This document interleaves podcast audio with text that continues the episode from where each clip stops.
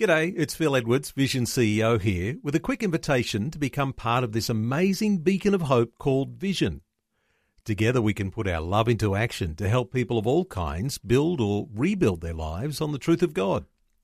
Please consider the part you can play during our upcoming Visionathon appeal, remembering that it's your support that makes Vision possible, including this podcast. Audio on demand from Vision Christian Media. Ephesians 2:10 For we are God's handiwork created in Christ Jesus to do good works which God prepared in advance for us to do. And as soon as you decide to start building the kingdom of God, he injects them with the power of the spirit to cause them to come alive. Today. Today. Today. Today with Jeff Vines, We are taking the gospel to the world. pastor, apologist, and Bible teacher. One truth that will be delivered in love and compassion, connecting every one person to all that God has promised them.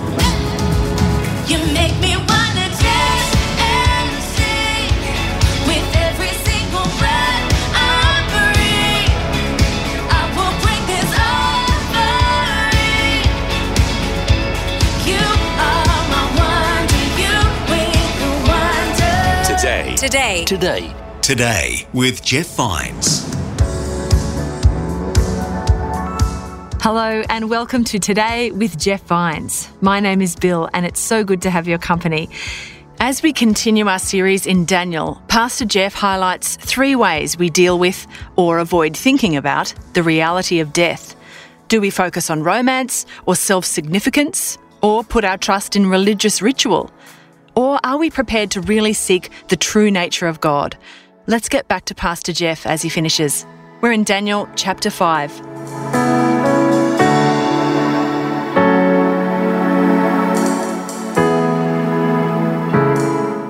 Nebuchadnezzar. You, you have to look at this both individually and cosmically. Individually, Nebuchadnezzar wanted to build a kingdom to himself, and he builds a statue in chapter 3. It's a towering colossus looming over the people. But then the dream comes, shatters everything. And what happens to Nebuchadnezzar? He can't sleep, can't eat. He walks the halls at night. He's under duress. He becomes angry and bitter and insane, lashing out at all the wise men. He says, Kill them all. What's, what's the king's real problem? His identity is attached to something, right, that is so weak a little rock can knock it down. And so he can't sleep. He's anxious. He's frustrated. He's depressed. Again, individually and cosmically. So God is saying to Daniel and the king and to us, if you build your life on any other thing other than Christ, you are going to be haunted. And your demeanor, your emotional state is going to fluctuate up and down, up and down, up and down. Your popularity will fluctuate by the polls. Your money will fluctuate by the market. Your looks, all of that's going to fluctuate by the mirror. Everything, everything has feet of clay. And at some point, the real kingdom, the kingdom of God, is going to bring it down. That's the point. Something eventually is going to come into your life to show you what your real foundation is, and it's going to cause you many sleepless nights. So, whose kingdom are you building really? Honestly. You know, if I followed you around for the next two weeks, let's say for the next two years, first of all, you get really tired of me after about a week, but if I followed you around that long and I watched, I watched how you spent your time and I watched what you gave your money to and I watched what you think about, if I could get inside your head a little bit, and I could see what really drives you and what you're really pursuing, would I see that you are building a beautiful, wonderful kingdom of your own? Or are you building and living for a purpose greater than yourself? And do you see how it's attached to your emotional demeanor? Your soul? The thing about Daniel that I really appreciate is he was forced to be part of the Babylonian wise men. He had to study things that he didn't particularly appreciate. But he learned the ways of the city of man that he might advance the city of God. Even his very name was very special. In verse 26, the king asked Daniel, now Daniel's name means God is my God. How would you like that to be your name? God is my God. Just call me God is my God. The Babylonians gave him the name Belshazzar, which means Baal is my God. How much do you think Daniel hated that?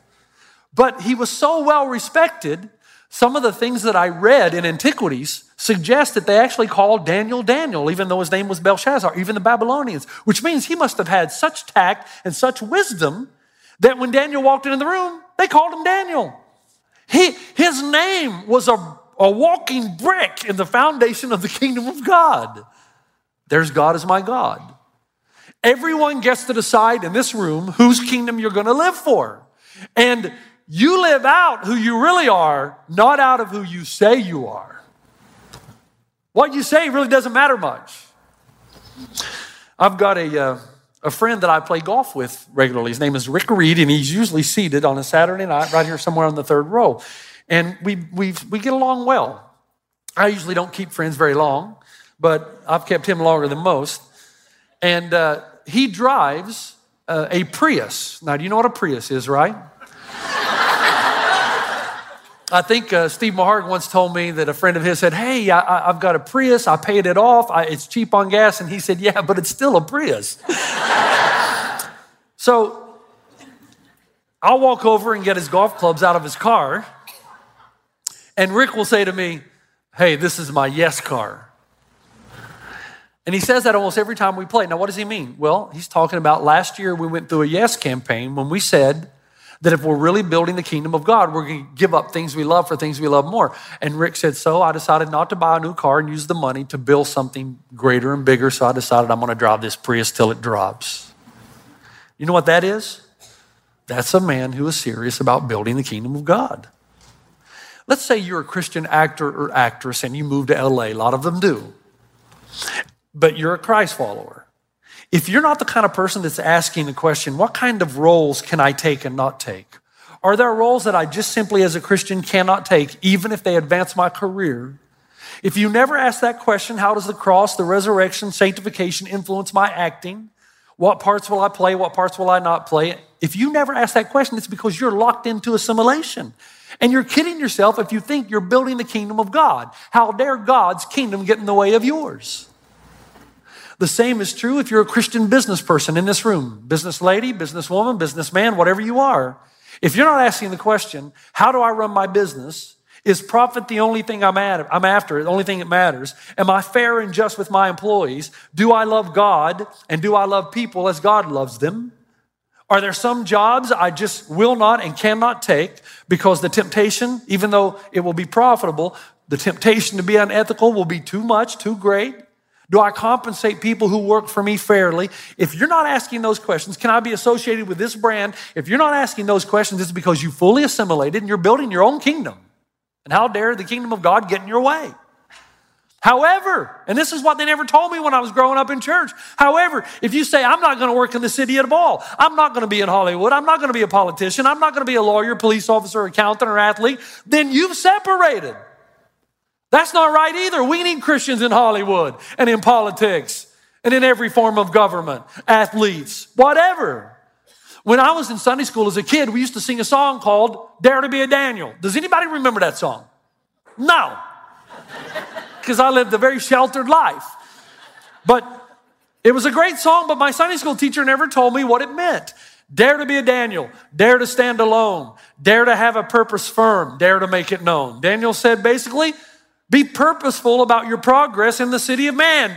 Go in there, but make sure you live distinctively as a, as a follower of Christ. Don't lose your distinction along the way. Hey, how many of you are sick and tired of me talking about my friend Tony Bennett? I don't care. because he's in the news again. I mean, here's a guy that just won the biggest prize in college basketball, national champions. Sports Illustrated, the Washington Post, the New York Times, the Associated Press all ran an article about Tony Bennett, and the headline was this Coach Tony Bennett declines raise and encourages the school to give the money to his staff and invest in other programs at the school. Who does that? Who does that? They said, they said to him, Why would you do this? Everybody kept saying, Why would you do this? And he kept saying, Because we have enough. We have enough. Tony is tactful, but he's unapologetically Christian. In fact, his whole strategy for his team is based on five pillars that are based on five scriptures humility, passion, unity, servanthood, and thankfulness. And this is what Daniels do. The city needs people who will carry out the message of Jesus into the arts, education, sports, sciences, and social and political arenas.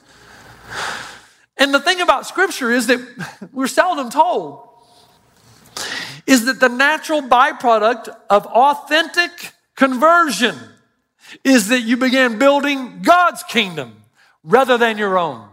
Building the kingdom of God doesn't save you, but those who are saved are building the kingdom of God.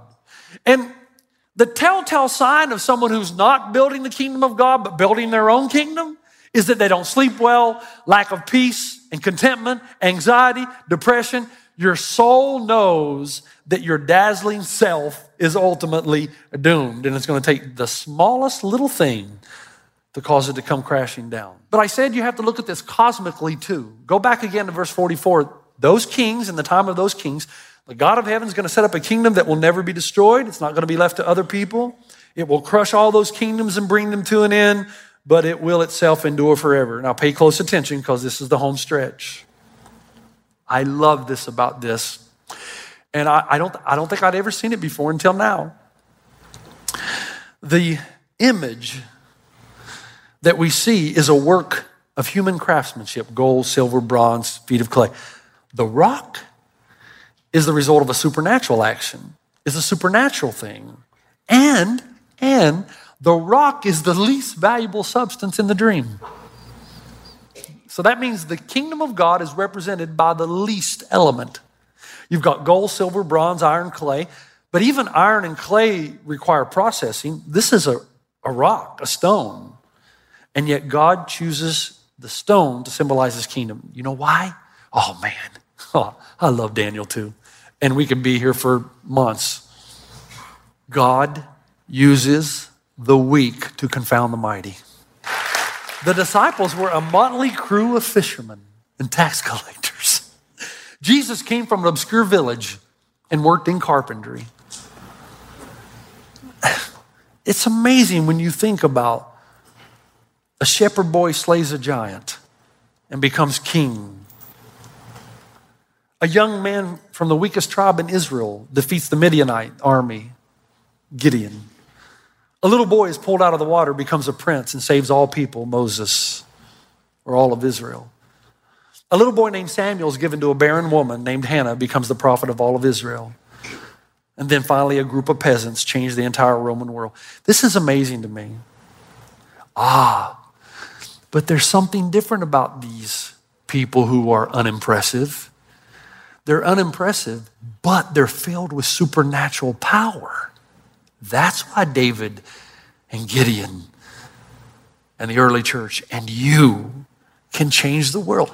It's because there is a gifting. Listen, Daniel had a special gift of interpreting dreams that God used at the right time and the right place to help a king far from God come near to God. Now, he's not quite there yet, which means God has given every person in this room. If you're, if you're a person that says this, you know what, Jeff? When you start talking about this, I just feel like loser. I'm just a loser. I got no abilities. I got no giftings. I have nothing. Do you know that when you tell me that, you are showing me that you are in a position of great strength? Paul said, When I am weakest, I am the strongest. It's the people that feel like they have all this talent and so much to offer that concern me the most. Because if you can do it all yourself, you're not going to need God. But if you're in this room and you think, man, I really want to be involved, but I got no talent, I got no ability, you know what the problem is? The problem is that you've not yet transitioned over from building your kingdom to building the kingdom of God. Because when you transition over to building the kingdom of God, let me tell you, the Holy Spirit's going to tell you He's going to open your eyes to the talents and abilities He's given you to use at the right place, the right time to change the world. Everybody gets to choose what kingdom they're going to serve. Now, can I ask you a question just while we're on this? Do you believe in God? I'm assuming that most of you are, most of you here do. Okay, but the problem is if you believe in, the God, in God, most of you maybe not all, some of you are on a journey. You believe in God because of the revealed word of God. You have discovered who God is through the revelation of Jesus Christ. It's the same Jesus that inspires scripture and that tells you that every single person who comes to Christ has a spiritual gift or gifts. And he, the moment in your life that you, your mind turns to stop building your own kingdom, that talent or gift is on steroids. And God injects a power into you to be able to use you to accomplish great things. And here's the beauty of it.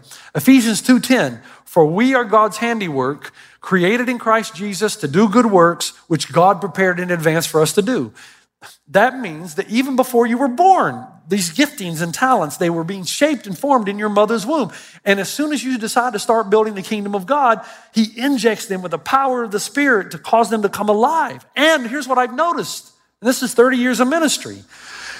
Your spiritual gift is usually tied to a holy discontent in your life. Now, Every one of you in the room have something that just ticks you off, other than your husband or wife. Something that really ticks you off. There's something that happens in the world that you think, man, that is so unfair, that is so unjust. You think it's by accident that you feel that way, but you feel that way because God has given you a holy discontent, something that you, man, this ought to change.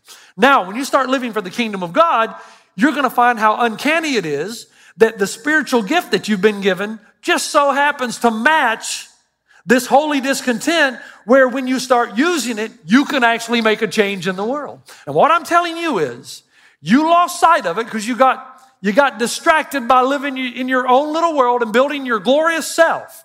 And what that has done to you is it has caused you to stray away from the ultimate purpose for which you were born.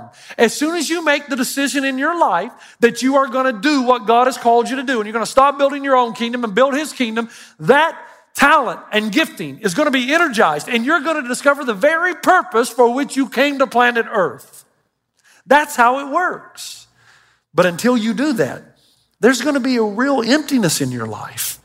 Now, here's the beauty of it. One more thing, and then I'll, I'll take you to the end. Let, us summarize quickly. So, we, we've got this vision. The king wants a, a translator interpretation. He gets it from Daniel because Daniel uses his gift for such a time as this. He had a holy discontent. Now he uses his gift, solves the problem. His holy discontent was he was monotheistic in a polytheistic world, and now he gets to contextualize his monotheism into this world and show them there is one God in heaven. Okay? His gift matches his calling. And then the vision shows us that there's a kingdom that comes from outside of human kingdoms that will destroy all other kingdoms and it's going to last forever. And then you get to decide which kingdom you're going to live for. And those who've truly been converted, if they're authentic, if they have an authentic, genuine relationship with Christ, their attitude turns, they change. They still work and they eat and they live, but their primary motivation in all walk of life is to build the kingdom of God. And then when you really start growing, you know how the, the stone starts out small and grows into a mountain? Well, that can be taken two ways. One, yes, the kingdom of God starts small. It's not a boulder that crushes everything that disagrees. It's a small stone that starts in the heart and mind of every believer and grows exponentially over time, and that's what's happened. But there's another truth to that stone. It grows that way in you. It starts out very small in you, and you're learning new things, and then it grows and it grows and it grows. And the more you're in tune with building the kingdom of God, the more awesome you become. And the more you begin to realize that everything that's happened in your life that you thought was God's abandonment was actually God further equipping you to do something tremendous in your life. Now, I read this past week about Josefina Guerrero. She was on the front page of Time magazine in 1948, July 19th. She's an American hero. Joey, as she's called, was a spy, and she was the best. This young lady carried secret maps and messages back and forth across enemy lines for years. We really don't know how many thousands upon thousands of lives she saved. Because when the Americans landed on Leyte, one of her first missions was to locate strategic Japanese military bases and anti aircraft batteries. She did. She did, and the Americans were able to take them out. She walked through 56 miles of Japanese encampments, checkpoints, and minefields. She was never once searched. The U.S. War Department awarded her with a Medal of Freedom because literally they believed that she saved thousands upon thousands of lives. Now, she had a secret weapon, an unconditional insurance policy. She carries all these maps all this material that will undo Japanese effort. And yet, she's never once searched. And the reason she was never searched is because she had leprosy. Her calling matched her gifting. Sometimes something in your life that you have that is unfortunate is not unfortunate at all, but the very thing that will enable you to build the kingdom of God in your life. But if you're building your see, if you're building your kingdom, then you see everything that happens as detracting. Everything that happens in your life is a little stone. But if you see yourself building the kingdom of God, you know that little stone just keeps growing and growing and turns into a mountain. When you become, you say, wait a minute, I thought we were talking about applause. Where'd that go? It goes here. When God sees you using your gifts and your talents and abilities, and you believe in supernatural power, do you, by the way, do you believe in supernatural power? That's the story of Daniel too, as well. Daniel believed that there was a God who would communicate with him, who would reveal to him the mysteries, the secrets. There is a God who will speak to those who are willing to listen. And as you begin to live for his kingdom, and as you listen to his ways, guess what happens? Your talents, your money, your resources all start to funnel in a different direction toward building the kingdom of God. And if I can just be very honest with you, some of you get angry when I talk about money that I haven't done in quite a while, but you get angry because you're not yet in love with the kingdom of God, if I can just be honest with you. You- you- you- see, if I'm building a house and my neighbor comes over to me and asks me to give him some money to build his house, what am I going to say? I don't think so. Get your own money. But if my daughter comes to me and says, Dad, I'm building a house, I need your help, what am I going to do? I want to help her build her house. Why? Because I love her. When God asks you to help him build the kingdom of God and you say no, it's because you're not in love yet.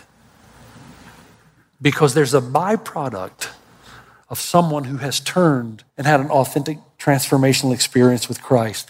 They now know there's only one kingdom that lasts forever. And so he's going to get the very best of who I am. And when your life matches what you say you believe, and you're building the kingdom of God in your life, and you discover your gifts, and you use them primarily, not only, but primarily for the kingdom of God, there is applause in heaven. Matthew 25, well done, good and faithful servant. You have been faithful with a few things. I will put you in charge of many things. Come and share your master's happiness. I love that Greek word happiness translated there. Some translations, joy, but do you know it's tied with applause? Its root is tied with a gladness, with, yeah, let's do this. Way to go. Somebody wrote, You'll be home soon. You may not have noticed it, but you're closer to home than ever before. Each moment is a step taken, each breath is a page turned. Each day is a mile marked, a mountain climbed. You are closer to home than you've ever been. Before you know it, your appointed arrival time will come. You'll descend the ramp and enter the city. You'll see faces that are waiting for you. You'll hear your name spoken by those who love you. And maybe, just maybe in the back, behind the crowds, the one who would rather die than live without you will remove his nail pierced hands from the heavenly robe and applaud. Father, I thank you and praise you for the kingdom of God.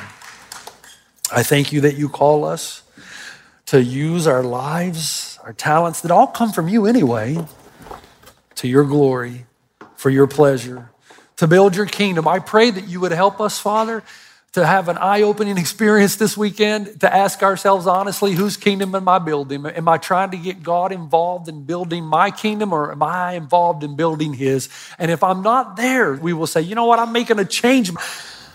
I'm turning from my old way and I'm going to be resurrected to a new way of living. Father, I pray this would be so in our church as we go forward to change the world in Christ's name.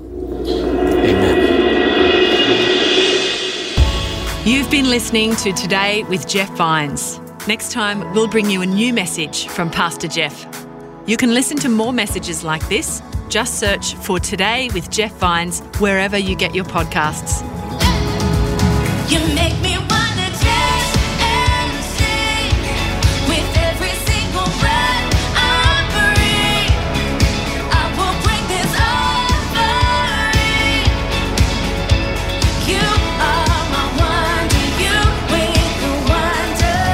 Today. Today. Today, Today with Jeff Vines.